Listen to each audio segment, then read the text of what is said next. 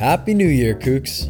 We're kicking off 2024 with a guest who should have been on the show a long time ago.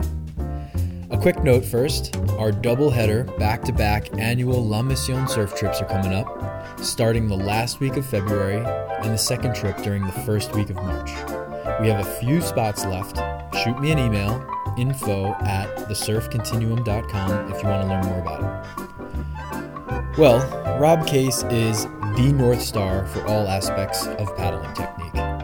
If you think Coach Ev and myself are obsessed with paddling, well, Rob Case has built an entire business helping surfers improve their technique through multiple facets, such as his monthly newsletter, the Dropping In Surf Show podcast, which I've been on, his paddling lab, where you can schedule private session slash evaluation with him, among other fun trips and meetups he does throughout the year. A fit, healthy, and improving surfer is one who is always concerned with their own paddling technique, and there is no one greater than Rob Case to be following in this department.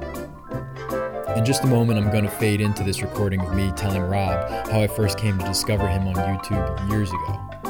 I had been helping people ride waves through the kind of surf school you often find at the beach, but there was a conviction growing louder inside me to go deeper and help my students discover what surfing is when you truly walk, or should I say paddle, your own surfing journey. Sorry for the cheap play of words, I couldn't help myself, but let me just be blunt.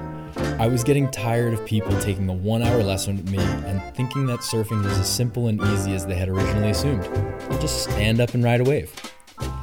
Of course, little did they know I was doing the bulk of the work, choosing the right wave, reading it as it approached and developed, setting them up and correcting errors in their form before it arrived, giving them a head start push to begin paddling, laying down myself to follow closely behind, and another last push into the wave before shouting, Stand up! It's a good time.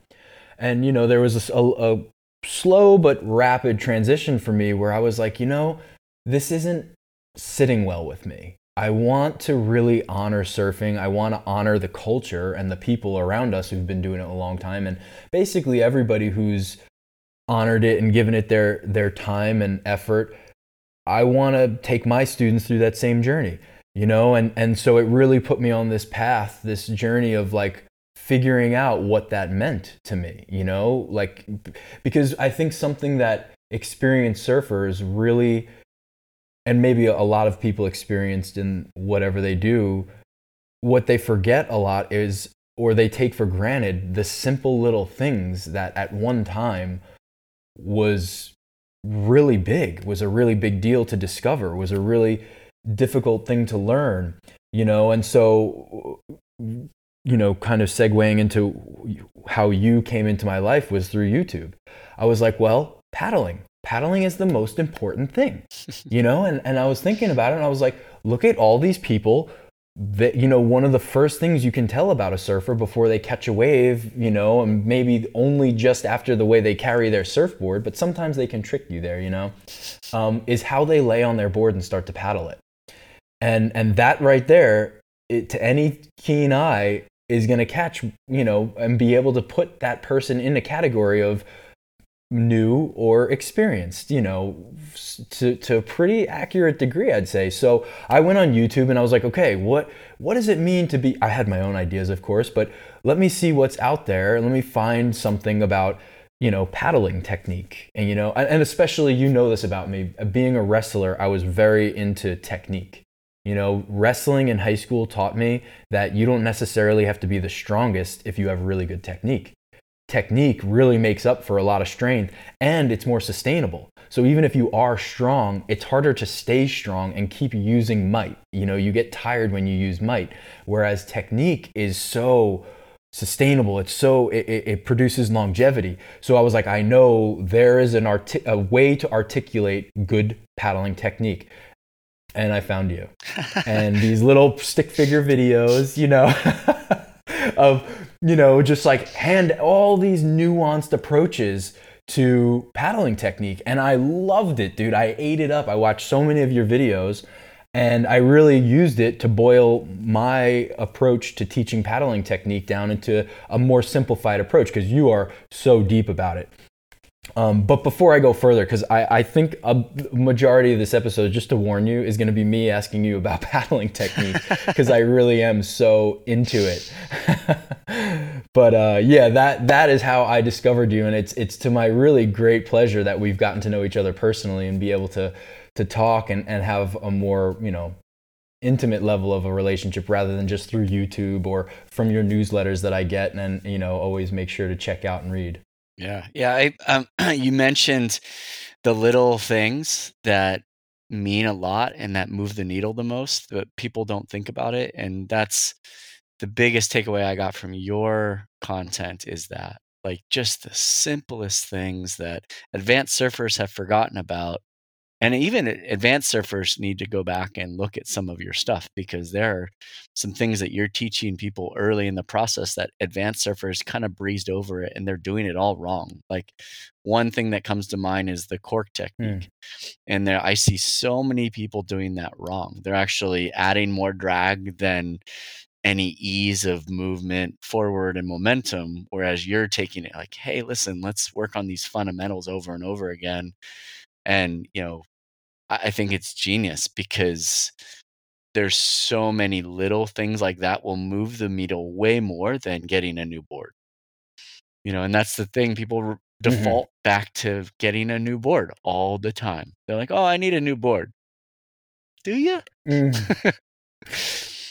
that's such a, a, a, it's very relevant to us as you know my my partner in, in the business evan is uh, a shaper and it's almost a blessing and a curse because all you know we it's it's it's a path to um, you know m- produ- making boards for people. It's because it, he loves the craft and he's he does a beautiful job of it and he really puts his heart and soul into it.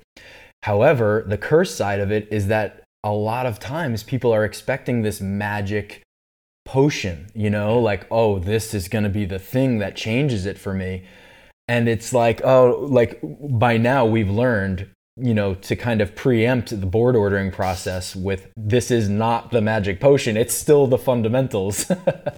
But the pride in owning your board that was custom made for you and designed together with your shaper and coach who who knows your surf you know there is a special element to it but yeah not a secret sauce or by any means. Yeah, yeah, indeed. And I think board design when it's custom does make a bit more of a difference, but it's not a magic pill. Like the fundamentals still need to be there. Mm-hmm. Uh, with with with paddling, with, with even just entering the ocean, you know, those fundamentals need to be there all the way into when you're riding, which is I think what you've done beautifully and and I appreciate greatly. Um, so I'm always constantly sending people back to the beginning, even advanced surfers. I'm like, hey, you got to check this out. you got you're doing this all wrong. You've been doing it all wrong for 20 years. And I mm. hear that a lot with paddling and and and I'm glad that you appreciate the paddling aspect. Um, and eh, going back to technique and how important technique can be, I always give the analogy of you could be the incredible Hulk. You could be super strong, you can have tons of endurance. But if you have 20 parachutes tied to the back of your board, isn't it just smarter to cut the parachutes? And then you can use that strength mm-hmm. in a more effective way and last even longer. And that's when I went and I did a tour down in uh, Australia um, of the high performance center down there. I asked them, I said, what's the number one thing you hear from paddling from your clients? What they want to improve? And they're like, oh, they want to get paddle fit. They want to get in paddling shape. And I'm like, I, I agree. Fitness is important. There's a baseline that you need to be at. And then if you're using poor technique, you're just reiterating the same wrong movements over and over and over again. If you can, once you get past the baseline fitness, put technique on top of that, and then put fitness on top of that, now all the movements are even more effective and more efficient. And then it's like you're cheating. It's like you have a cheat code at that point. It's so valuable to hear you say that because it'll help the listeners prioritize this. And I mean, uh, I, I'm sure I've scared off a bunch of listeners who are just sick and tired of hearing it, but I'm not afraid to keep saying it. It's so important to really get obsessed about this part. Um, and you know, what I really love is it happened to me just last weekend. I love how this concept is reaffirmed for me in different areas of my life. For example, when I'm a beginner at something else or doing something for the first time. So the example I have is I, um, you know, over here in Europe, a group of friends, they three times a year do these mega hikes, like two, three day hikes, and not just down a trail. You have to like keep track of the markings on the trees. You know, there isn't like a clear path. So if you were walking for five minutes and you didn't, haven't seen a, you know, um, a marking, you're like, stop, check, everybody span out a little bit and find that mark. It should have come up by now. What I'm getting at is it's, you know, it's, it's real deal, you know, and cause I, and I'm saying this because of how I approach it was like, oh yeah, we're going hike, big deal. And they're all kind of making a fuss over what do I have? How am I preparing? This is what you need, Chris. Make sure of this, make sure that. And I'm like, guys, guys, relax. I, I can walk, you know? And it was just, you know, going into it, I started realizing, okay, humble yourself, Chris. You know, these guys do this big time three times a year and and I started getting hints in their stories like this is going to be hard you know I mean they they were talking about doing 60 kilometers in two days. And um, so this is like i don't know just quick math in my head is if you cut it in half that's 30 miles. I think it's something like that maybe a little less than 30 miles which through snow and uphill is really hard. Yeah. but going even more simpler than just walking i started realizing right away because you constantly have to stop and take water and do these you know little things to be able to endure and when you you know we had these poles that you walk with to kind of help you make sure that you're using your entire body to project through this course um, there's a little loop that you put your hand through and then grab the pole you know kind of like a leash or something. You don't have to use it but it's convenient because all the time you're smacking it or you're getting tired and you can let go of the pole if it's not around your leash. And i kept putting my hand through the leash the loop the wrong way and having to like do this weird like swim around to grab the pole properly, you know? And it was awkward a little bit. And it only was just an extra second or two of fiddling to figure it out. But in that second or two, the four or five guys were taking their steps, their first steps to keep going again. And I had this a feeling of like, hurry up, you know, like they're going, you know, not that I couldn't catch up, but just I was setting myself up to already feel behind, to already get the heart going, to already feel a little sense of rush.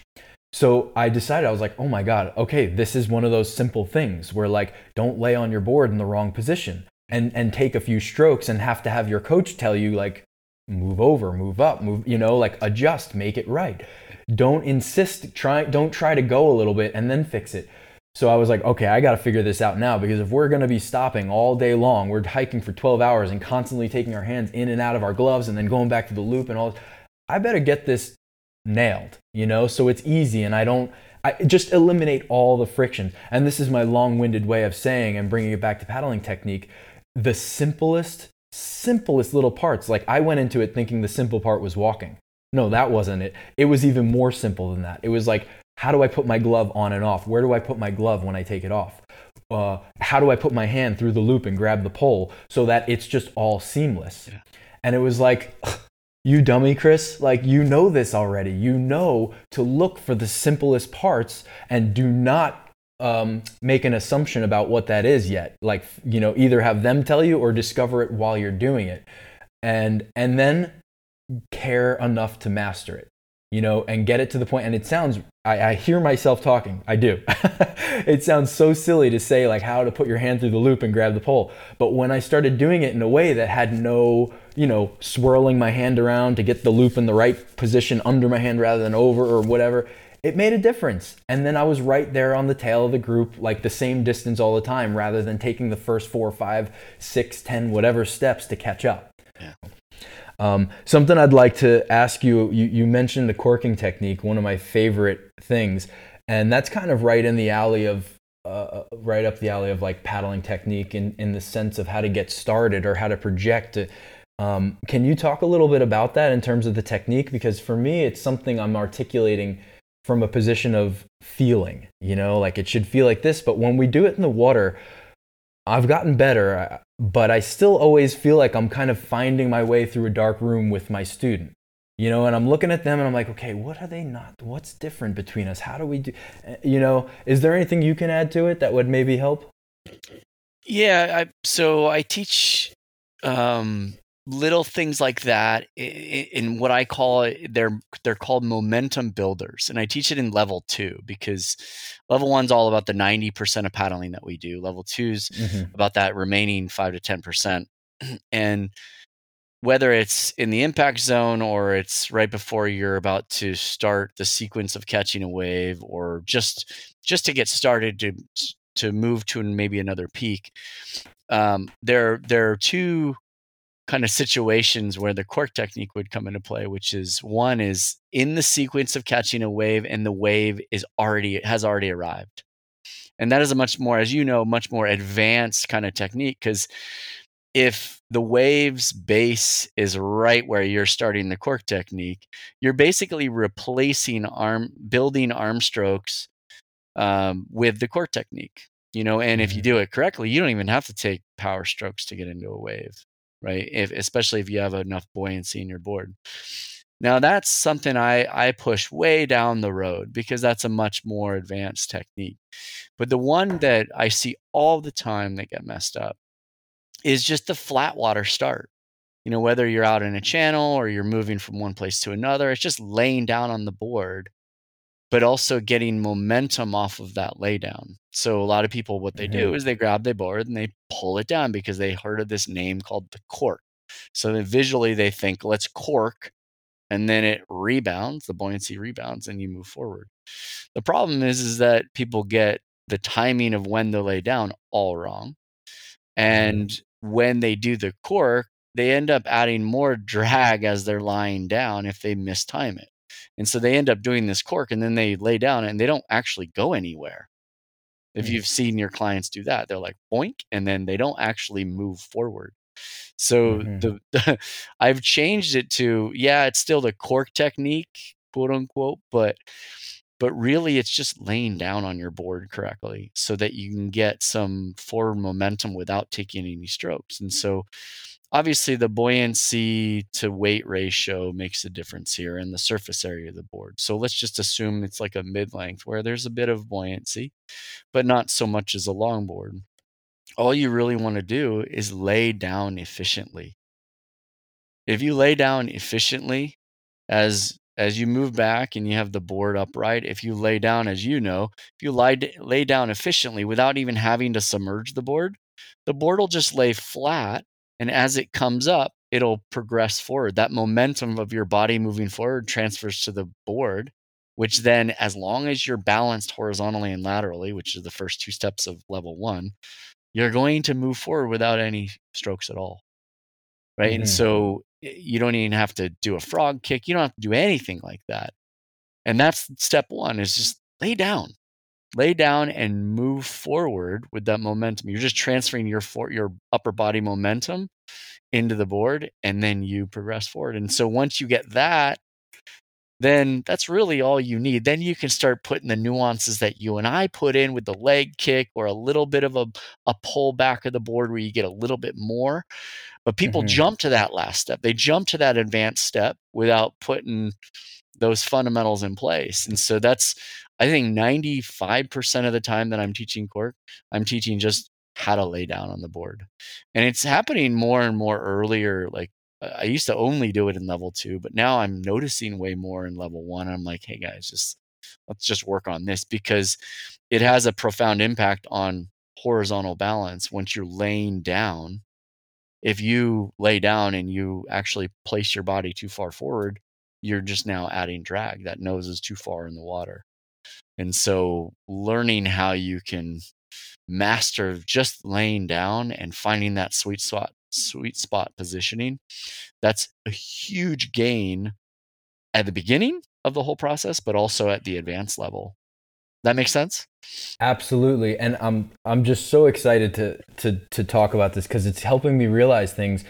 I'm guilty of jumping right to teaching the cork, you know? Again, hitting on what I said earlier about how we take for granted what we know or what we can do. And so what I'm gathering, correct me if I'm wrong, from you is that you've separated how do you lay down on your board to project forward into paddling and then how do you additionally add the corking element to it? Absolutely yeah. So i'm i've been teaching all this time them one and the same thing you know? And and to diff- more so yes there's degrees of it but still it was for me under the same umbrella the same skill and so this is really important because that's totally going to change how i teach going forward i'm not even going to say cork. I'm not even going to bring that element of pull back and, and start making them jump ahead and, and, you know, their expectations for what they need to do. But just as you said, be able to lay down on the board in a way that that action, that subtle motion begins the, the process of moving forward and into your first strokes. Um, that's just so powerful for me. It really it means a lot, you know, and then it'll be so much easier to build upon as they get that. So taking it a step further back, uh, you know, from that, it's, it, I always, one thing I do feel good about now hearing you say this is that a good beginning of your paddling starts from a good position of sitting. Yeah, there's a there's a subtle adjustment back. And that's where, if people are just sitting waiting for waves, we usually sit somewhere in the middle of the board, right? And for mm-hmm. that balance point. But a lot of people don't move back far enough to bring the board up to you mm-hmm. before you lay down. And that, if you don't do that, if you don't move back and you just lay down, guess what? You're in the wrong positioning on the board right off the bat, as you know. And so if you were to just move, you know, do the little scoot back, get that nose up, then lie down, just do that with your clients and see how far they can go without any right. strokes, right? And mm-hmm. if they mm-hmm. start to do that, you know, you just lie down, put your arms up and show them how you can glide without any strokes at all and see how far you can go. They'll be like, "Oh, okay." And then it's a matter of finding how do you lie down within that sweet spot right off the bat, which you and I can do it off of feel very quickly. But when people are learning this, that is a one of those little skills that we, you and I take for granted, and the advanced servers take for granted all the time. And mm-hmm. so they end up doing it wrong. They end up slowing themselves down by doing it wrong. And then they have to now make it up with mm-hmm. their strokes and therefore more more energy use. So it's right. it's wild how that one little thing snowballs into the next, right? And right. so I, I don't teach that right off the bat. You know, I still just teach, hey, let's find that sweet spot positioning number 1 where we're on the board finding control in that balance because it's not just where you are on the board because where you are on the board unlocks the fulcrum where you can use other techniques to then make those adjustments with your head and your feet and your chest press. Those are the things that you would do every time you take a stroke right? But sweet spot is kind of where you set the fulcrum. And if you set the fulcrum wrong none of those techniques are going to work. Head's not going to do a right. thing feet aren't going to do a thing right? So when mm-hmm. you're learning to lay down on the board you need to find that sweet spot where that fulcrum goes and that that's pretty advanced i think just mm-hmm. being able to feel that on a board. So laying down almost too far back just to see okay i can get momentum even if i'm too far back. What happens if i move forward a little bit and the next time i lay down? And mm-hmm. what about the next time? Oh that was too far right? And you know where do i have control? So there are benchmarks on where you should be but I always stress having control is far superior to just having, oh, my head's supposed to be between this spot and this spot, or my arms are supposed to be this far from the nose. Like those benchmarks are good, they're little cheat sheets, but having control and being able to kind of play with that, that's when you know you're you're advancing in that aspect of paddling. And if you think about it, to extend on that, just to finish that thought, steps one and two in my level one are horizontal balance control, which is the nose tail pitch, and lateral mm-hmm. balance control, which is the left right roll. So having control of the surfboard and your body within those two planes, right? So for paddling, that is the fundamental for everything. Power comes from that, efficiency comes from that. If you don't have that, you're not going to have power, you're not going to have efficiency. But it extends beyond paddling Like when you're catching a wave and you're about to get up to your feet, you take your power strokes, and now what? You stop paddling, right? If you don't have horizontal balance control, you could potentially stall out of that wave as you're getting to your feet or even before you start that motion.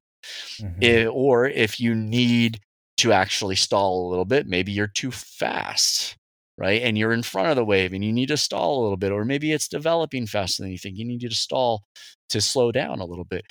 If you don't have that control horizontal balance, you're not going to be able to get up to your feet efficiently. If you don't have lateral balance control, you're going to turn left or right without you wanting to.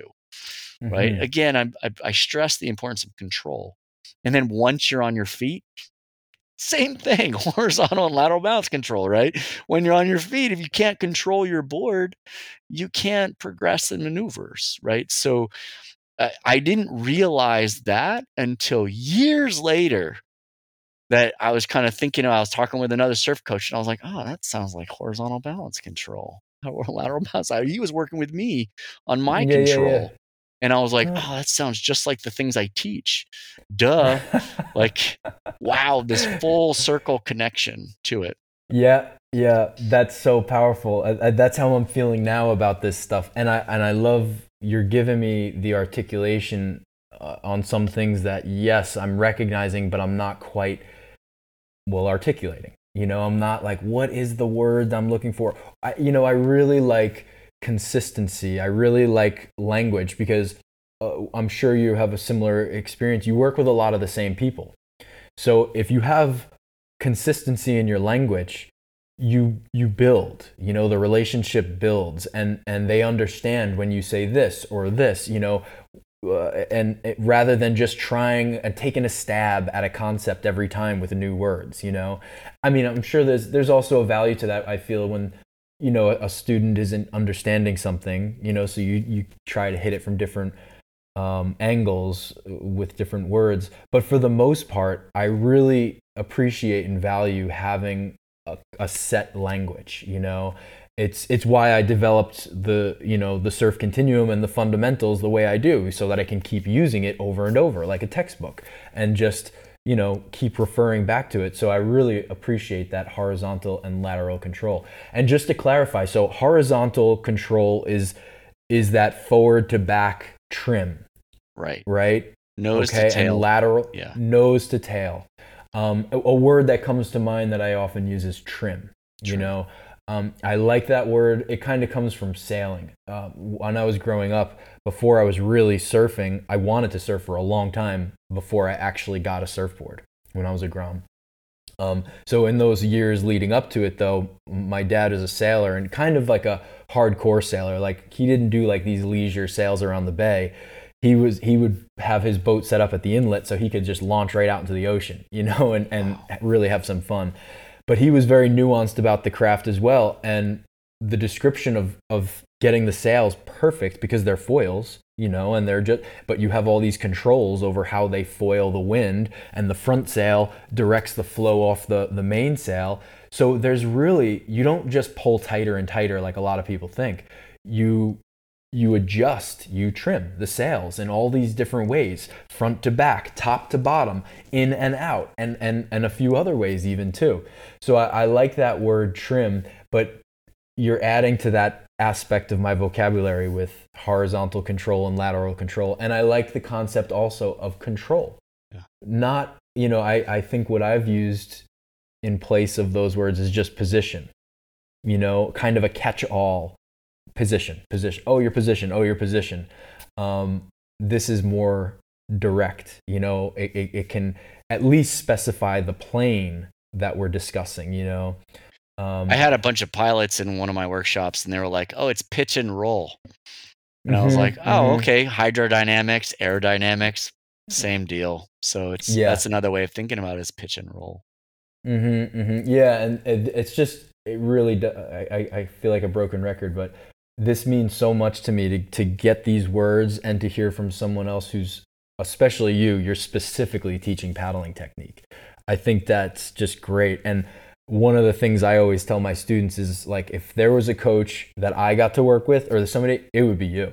You know like there's a lot of great uh, uh marcelo castellano comes to mind a really great high level surf coach in El Salvador. Um, and he had such a beautiful way of describing how to surf in a high performance way.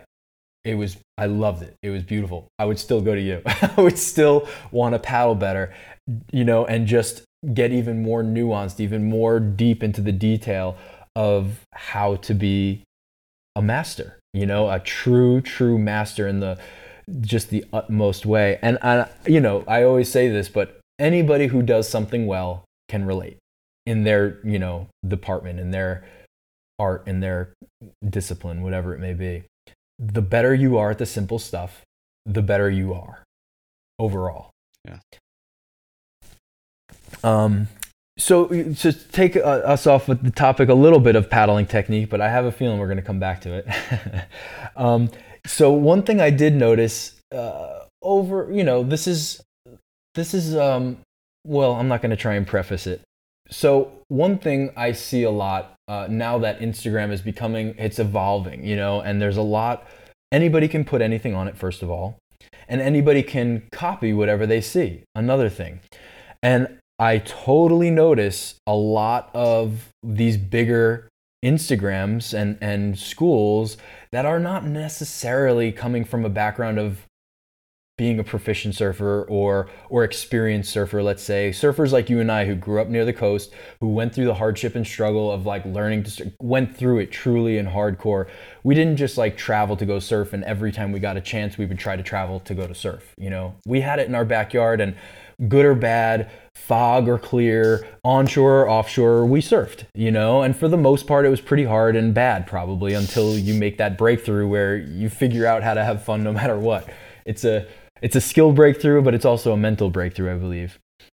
But that being said, I- am very curious how you have such a you I already know a little, I guess, about you and your answer, but you have such a gracious attitude about, you know, the competition for lack of a better word, because I don't actually feel like it's competition, but it, you know, there's I almost want to call them out and be like, that's Rob Case, you know, like he was I could I couldn't bear to say the things they're saying without referring or referencing you.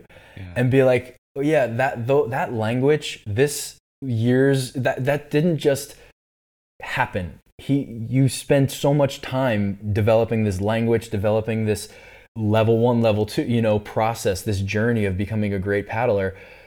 I guess what my question is, how does it make you feel? Yeah, uh, it's a good question, and I I thank you for your your kudos. Um, I see I see it. I see that, but it don't they say that uh, copying is the greatest form of flattery, right? And I think that's a beautiful thing. And and you know, at the at the end of the day, I want I want surfers to improve.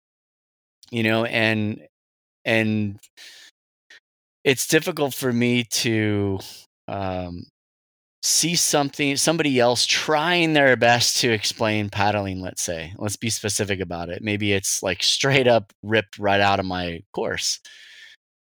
As long as they're getting the info i'm happy with it and i'm not going to chime in and be like yeah that's my stuff. I'll let my clients chime in for me you know? I'll let mm. others kind of do the talking and be like oh yeah this is great. This actually came from rob I actually don't need the credit. That's not my self worth. I'm just happy that surfers are out there. And it's funny when I started all of this, uh, I think I've told you the origin, how it kind of paddling technique was uh, fallen into accidentally off that first YouTube video. It was like, oh, people want to hear about this instead of fitness, right? Okay, I'll talk about paddling technique, and then one thing led to another, and and now uh, you know that's kind of the origin of where people have talked about it but i can't for one minute say that all my stuff's 100% original i took it from swimming right and i took it from my studies so it's as if you know i stood on the shoulders of giants that came before me that did a lot of the research and i'm just excited that it's being discussed that it's being talked about that it's being shared whether it's right or wrong people are at least finding the importance of it as you've stressed, you're you're the minority of somebody that understands that these are the little things. Um, majority of surfers out there, it's like telling them they didn't learn the alphabet correct. Right? Sorry, like you you can read and write, but you didn't learn the alphabet correct. It's a very humbling thing, and a lot of people will ins- instinctively resist that.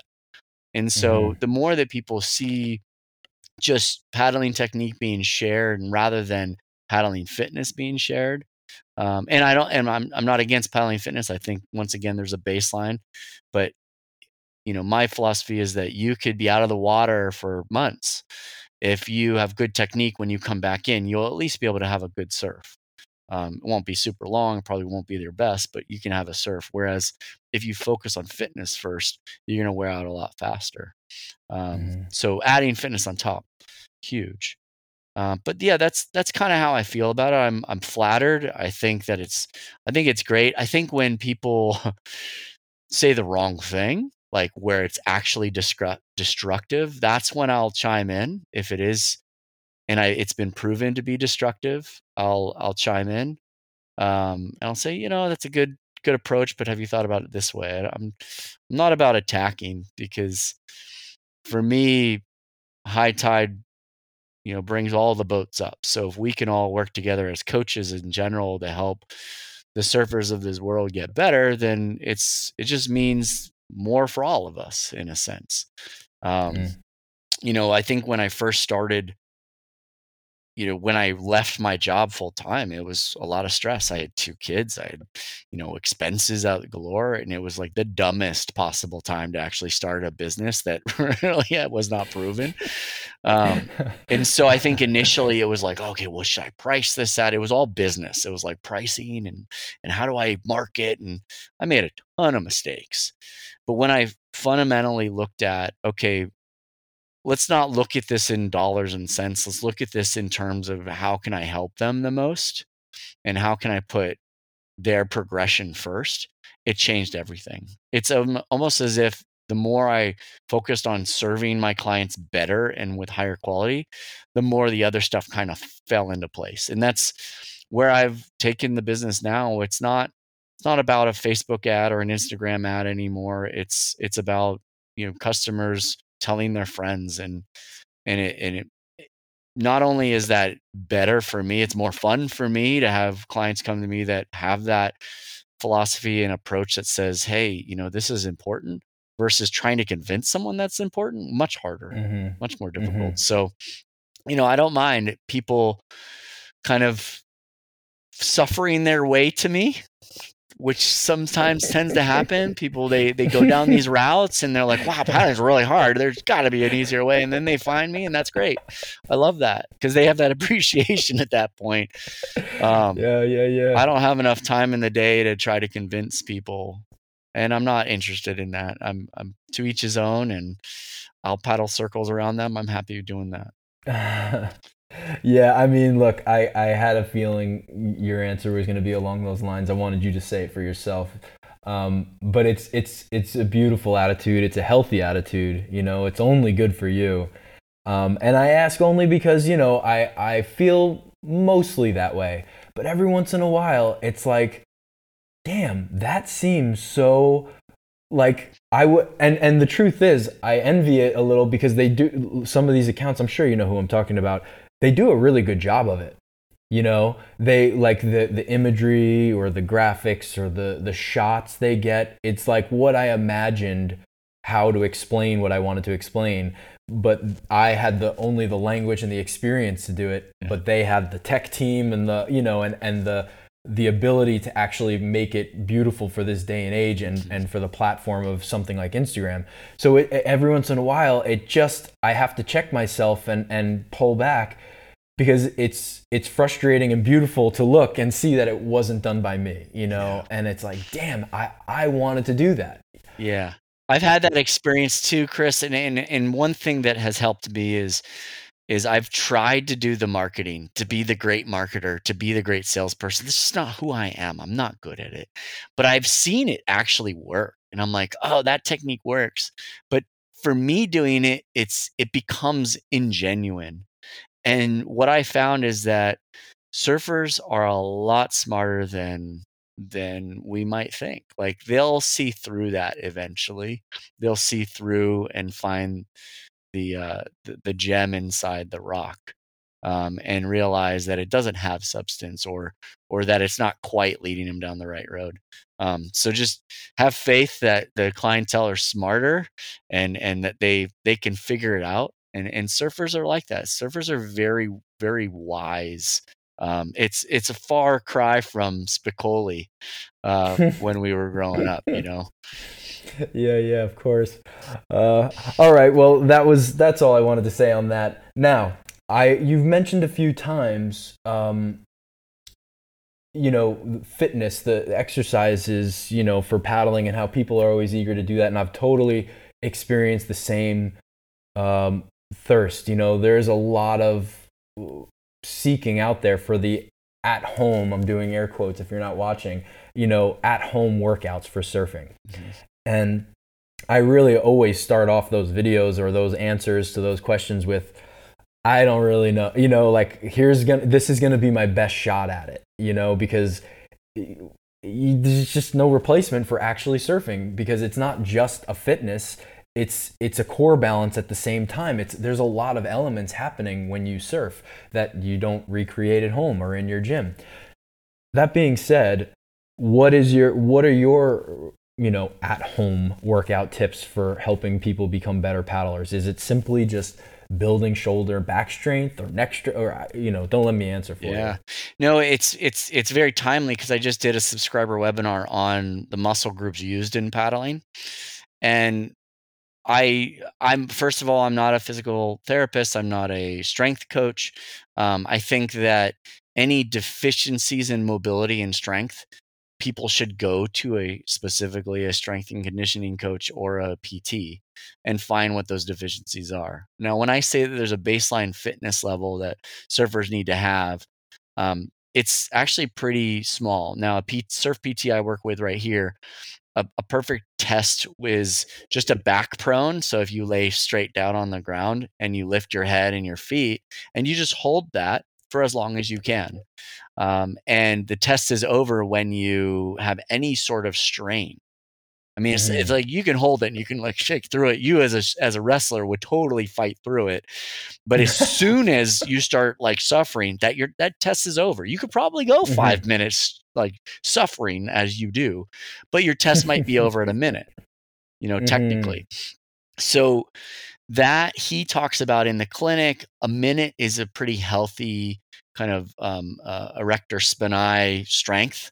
Um, but mm-hmm. for paddling Ocean Beach, San Francisco, a minute and a half probably is a minimum. Um, mm-hmm. And when we train for the winter, more like four minutes.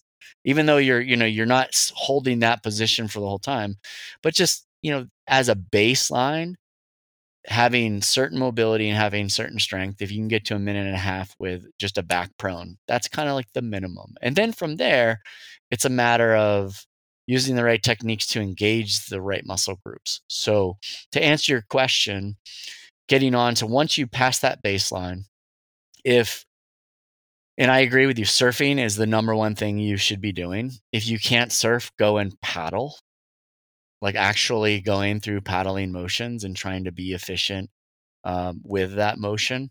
Third thing would be swimming, specifically head ups, head up freestyle and freestyle or crawl, as they say in Australia. Head up actually puts the body in a position that is a little bit more similar to actually being on a board. Um, but mm-hmm. but again, be be mindful that's more strain on the shoulders, so you want to alternate head down and head up um, and then mix mm. it up with other um, with other strokes just to kind of mix up cardiovascular. Then in terms of just dry land at home, you know, you got your you don't have a pool, you can't go paddle, you're not surfing.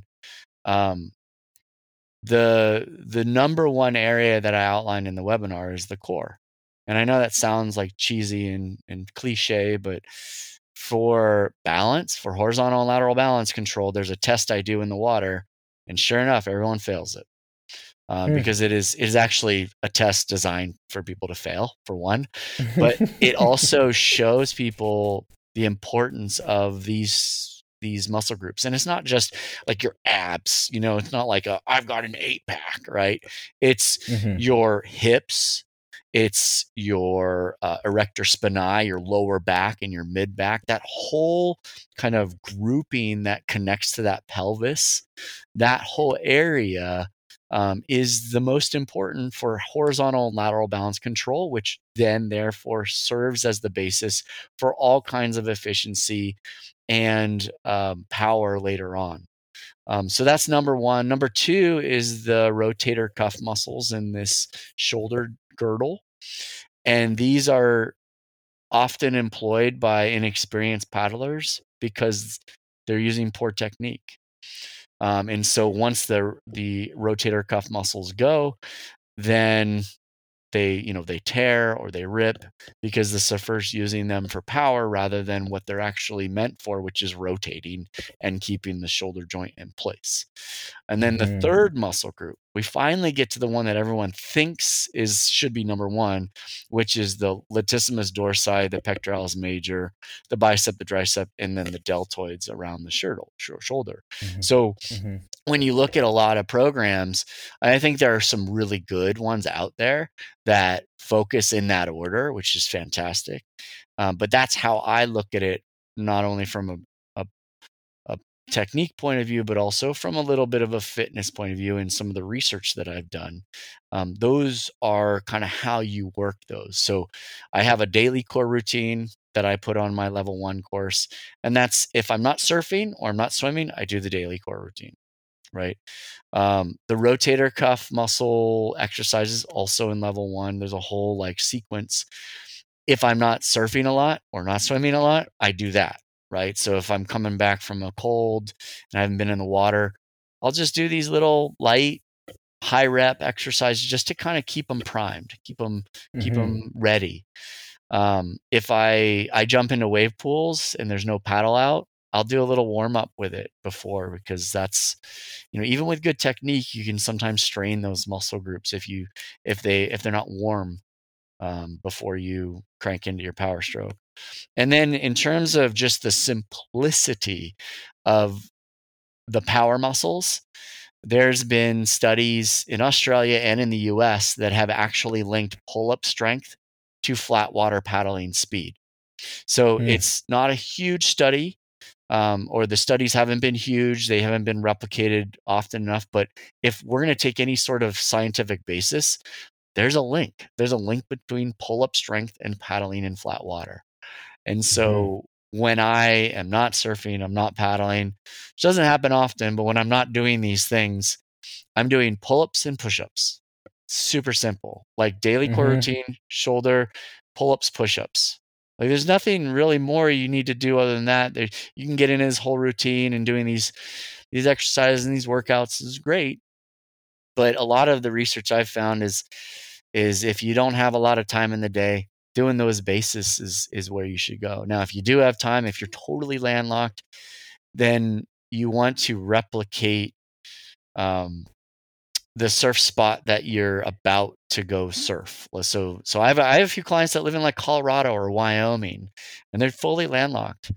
And so I, I work with them a lot on replicating. Okay, you're going to Pavones in Costa Rica. It's a super long left. All right, so what is your overall surfing time going to look like in terms of energy use?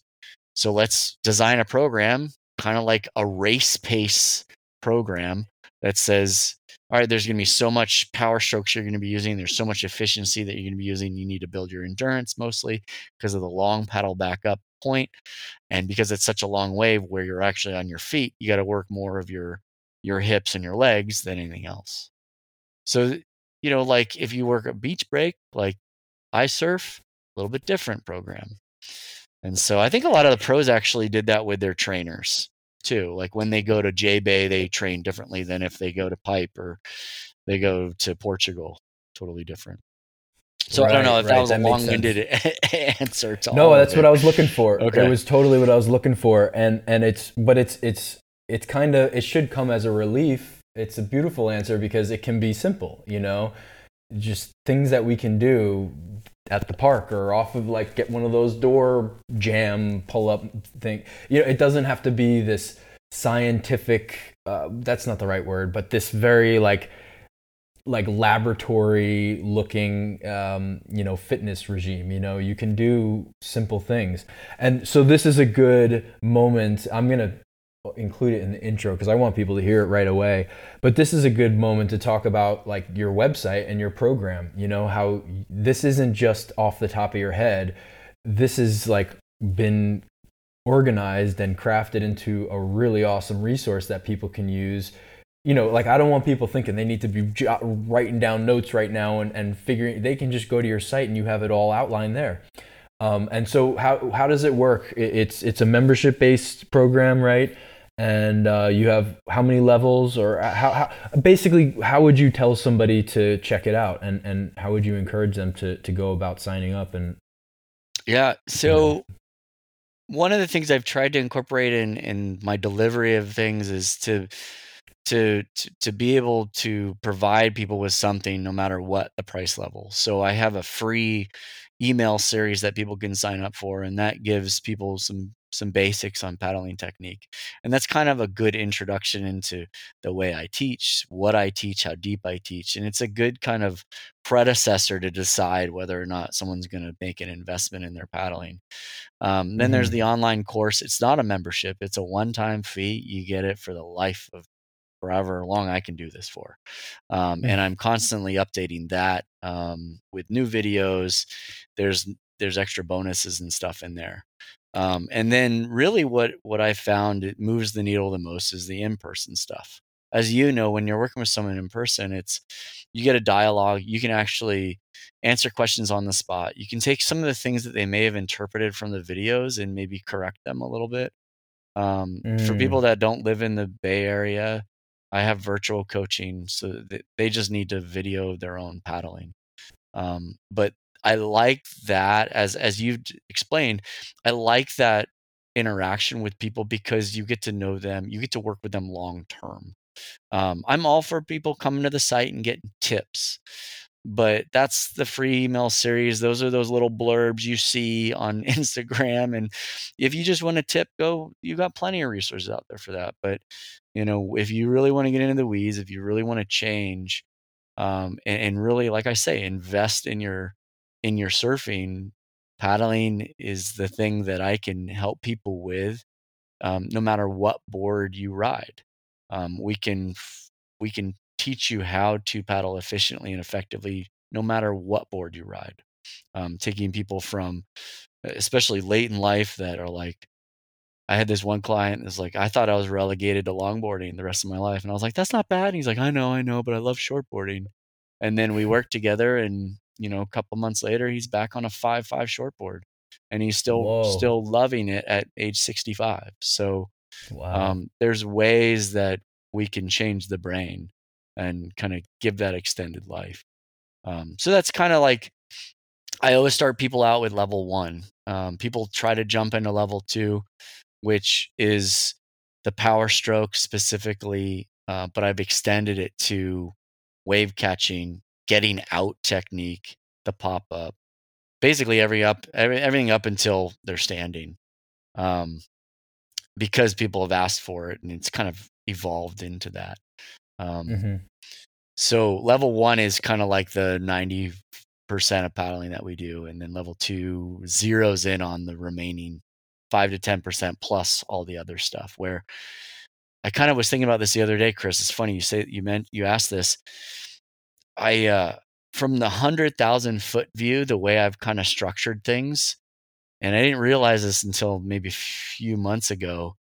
I've structured things to optimize energy right so i started thinking about it, was like there's three main areas that surfers burn the most energy and the first one is just paddling around right all the studies have shown that paddling is what we do the most now there haven't been studies linking energy use to it. I would love that. Let's let's maybe think about getting some universities on this. But but actually, if you look at just paddling out, paddling around, it's not really high intensity, but because of the duration of what you're doing it, it it reduces your endurance and and fatigues mm-hmm. you a lot faster. So that's that's what level 1 essentially is. It's I do touch on the sprint, I do touch on power strokes, I touch on what speed and acceleration comes from.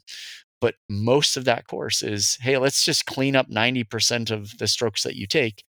And if we can improve it 10 to 20%, you've already got tons of extra energy. Mm. So that's Right. the first area that I think people burn the most energy. And then when I first started level two, I thought that wave catching was the second most used.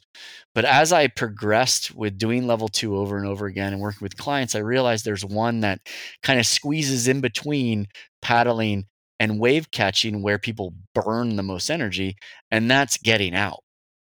So Mhm. I separate paddling from getting out in that getting out is the strategies you use, but also the techniques you use. So if you think about it, I'll just use duck dive as an example. When you duck dive, you hold your breath. You're also using muscle groups that are you know more power muscles. So they're they're taxing on the body as you're duck diving. So when you hold your breath, your CO2 increases in your bloodstream, which increases the lactic acid buildup, which then leads to more fatigue faster. So the more you're holding your breath and the more you're using these kind of big muscle groups and you're trying to stabilize the board while you're underwater and this thing's throwing you around and you're battling all this stuff underwater, you're burning a ton of energy. And if you're doing that over and over and over again in like an eight wave set, and then you finally make it out, and guess what happens? The ocean goes flat. Right? Right. Like think about that. You know, you eh, people listening, and I'm sure you have felt this where you're like duck dive, duck dive, duck dive, and you're like finally get out, and you're like, and it goes flat, and you're like, dang it, I couldn't make it for the last wave of the set. Well, I'm telling people nowadays that you will never beat the ocean. So yes, there's technique to this, but the bigger energy savings is strategy in that case. Like if you Mm. realize that the rhythm of the ocean is that there's eight to 10 foot, eh, eight to 10 wave sets, and you're on set uh, wave number two because you just fell on wave one, right? Get out of the impact zone. Take some of the white Mhm. water in, remove yourself from the immediately hard, difficult part to duck dive, and go back to an area where the wave has dissipated its energy. Wait for the set to go through, and then cruise out. Right? Think about how much energy you save. Now, our, the psychology of that is difficult because we're like, oh, we're missing all these waves. Mm, yeah, yeah, But yeah, I'm yeah. telling people right now that they will very rarely make it out by the time of the last wave. And if you do, your VO2 max will be you'll be maxed out. Your oxygen intake will be maxed out. If you're going to turn and go on that, you're not probably going to have the greatest time on there because you're going to be so tired from what you all did to get there. That's where fitness plays a huge role. If you're fit enough to do that, do it. You're going to get way more waves that way. But for most of us, it's almost better for us to hang back, save energy, be smarter about how we're getting out. And sometimes it might be if it's constant and there's no lull, maybe you going out right where you took off is not a smart idea because that's where the shallow water is. That's where the most power Right. is. So Mhm. if you have good efficiency in your paddling stroke, you don't mind going a little bit further distance around the sandbar to get back to this to the takeoff zone. And it may take you a little bit longer, but with good efficiency, you're good. Right. So that's number two is technique and getting out. And then number three is finally catching a wave and burning too much energy when you're catching a wave, either falling on takeoff. All of these kind of all wrap up. And so that's how Mhm. I've looked at it from the 100,000 foot view. Level one is we're taking care of that first problem. And level two is, you know, we're we're taking care of problems two and three. And we touch on problem three in, in level one as well. So that's kind of like how I think about it now. It speaks to paddling technique in a different way you know not just your physical technique but your strategic technique you know your your approach to using your technique uh, and not just being okay good technique straight line back you know but rather having this more holistic mindset um, of of how to implement your technique. And another great point you had was just you know coming in sometimes. Don't actually fight to get back out. It, it's so obvious, of course, but when you're in the moment, it's so true. I see it all the time. People are so eager to try, they're in this like battle with the ocean. And of course, you're not going to win. you know, like it's insane. And not only are you not going to win in might, but you're not going to win in speed either. Yeah. you are not going to paddle outside and set up a wave fast enough for that set to finish pouring through or not finish pouring through. Um, so it's it's just it's good food for thought for the listeners to really recognize how to go about a session, not just in terms of the physical aspect of technique, but your mental approach to how to use that technique and how to be an efficient paddler over the long term. Because I, I don't really, you know, I I feel as a pretty fit surfer, and I don't feel fit enough to take on the one uh, moment you said like, oh, if you're fit enough, go ahead and do it. You'll catch way more waves. I almost don't feel like it's possible. Maybe it's because I'm from the East Coast and I'm always in short interval swell. So I know I can't do it even when I try my hardest, unless it's like six inches, you know. But anything over a foot, and it already you're if you try to start beating the ocean in time and might, you're gonna burn out real it's, fast. It's usually that. Get, yeah, that comment usually is for the pros that I work with because mm-hmm. within a 30 minute period, they don't really have the luxury of waiting for a set um, mm-hmm. to pass through mm-hmm. and sitting on the inside. So, and they're usually young and very fit. so, right, that's, right, right. That's it's a very it's, it's a, a, small group, very small group. Yeah, absolutely. Mm-hmm. Right. Yeah, because the truth is, with efficiency, you'll probably get way more waves over the course of two and three hours than you will maxing yourself out for 30 minutes. Totally. Um, just speaking to the rhythm of the ocean, never mind how how fit you may be to do so. Um, Okay, well, Rob, one more thing before we wrap up. I, I want to be gracious about your time and, and respectful because you, I really appreciate you um, setting this time for me and, and going back and forth with me on it. Uh, and I didn't really prep you for this. I should have, so I'm going to put you on the spot. But I got to honor the name of the show. It's the Kookcast. Give us your kooky story. Kookiest? Oh boy. Kookiest, um, most recent, it doesn't matter. Just, you know, we got to honor the tradition. I try my best to get every guest on here, especially the accomplished ones. It's, you know, yeah. with my beginner guests or people who have, um, you know, admittedly are new to surfing but willing to speak to me on these things. It's it's pretty much the whole episode is talking about, you know, kooking it with yeah. not in a way that's like a shaming uh, experience, but you know, the experienced surfers, the guys who know what they're doing, who are experts, it's really it's really good to hear their kooky stories and, and just remind everybody we're all still going through it sometimes. totally. Um, yeah, I'm trying to think of a good one. The the one that comes to mind right off the bat was when I was right basically my job interview for my first surf instructor job. Um, I was in San Diego and we were surfing this one little reef reefy beach kind of break and it was my good friend and his buddy from college and his buddy from college ran this aquatic center that does instruction. So i we we'd kind of met up and surfed a few times and we're all sitting and he's like hey rob you think you'd ever want have any interest uh, being a surf instructor? And i was like yeah totally. Yeah that's awesome. In my head i was saying that and i was like out loud i was like yeah that sounds cool you know, trying to play it cool. and the set starts to come through, and I turn to take the first wave, and I was like, oh, I'm gonna like show them how awesome I am, and I'm gonna get up and I'm gonna stall for the barrel and all this stuff. Well, I got up a little too early, and I'm the the wave is like pu- pushing in further so i'm like trying to like hop bunny hop to get in front of it you know that feeling where you get up too yeah. early and you're like dude i'm coming out the back of this thing right now and the two of them are watching me and i just accepted like yeah i want to go to be a surf instructor and i fully end up on my feet out the back of the wave and you know that sinking feeling you're like oh no and then they uh, took off on the next two so i just eat it you know i take it on the head and then we paddle back out. My good buddy's like, "Hey, you still want him to be a surf instructor?" so, oh, it's a good one. Yeah. Yep. Well, Rob, thank you so much for your your humility, your expertise, your time. I, it was really special for me, and to be honest, I could have kept this going for another hour or two, picking your brain about paddling technique and all that. I know one day I'll get the chance to come out there and, and visit you in person and, and go through a session with you because it's something I really do want to do um, and, as a surfer.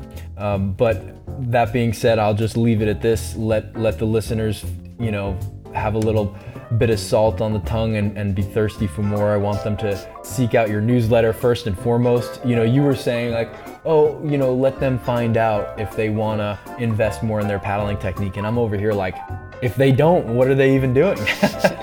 like, if you don't want to hear more from this guy, if you don't want to read his newsletter and sign up for the site, like, then what are you trying to do out there? Like, how good do you think you are? You, you, there's always value in, in improving the simple stuff. And for me, paddling technique and all the nuances of it are ground zero. It's the place to start. I, I'm so grateful for this this episode. Thanks so much, Rob.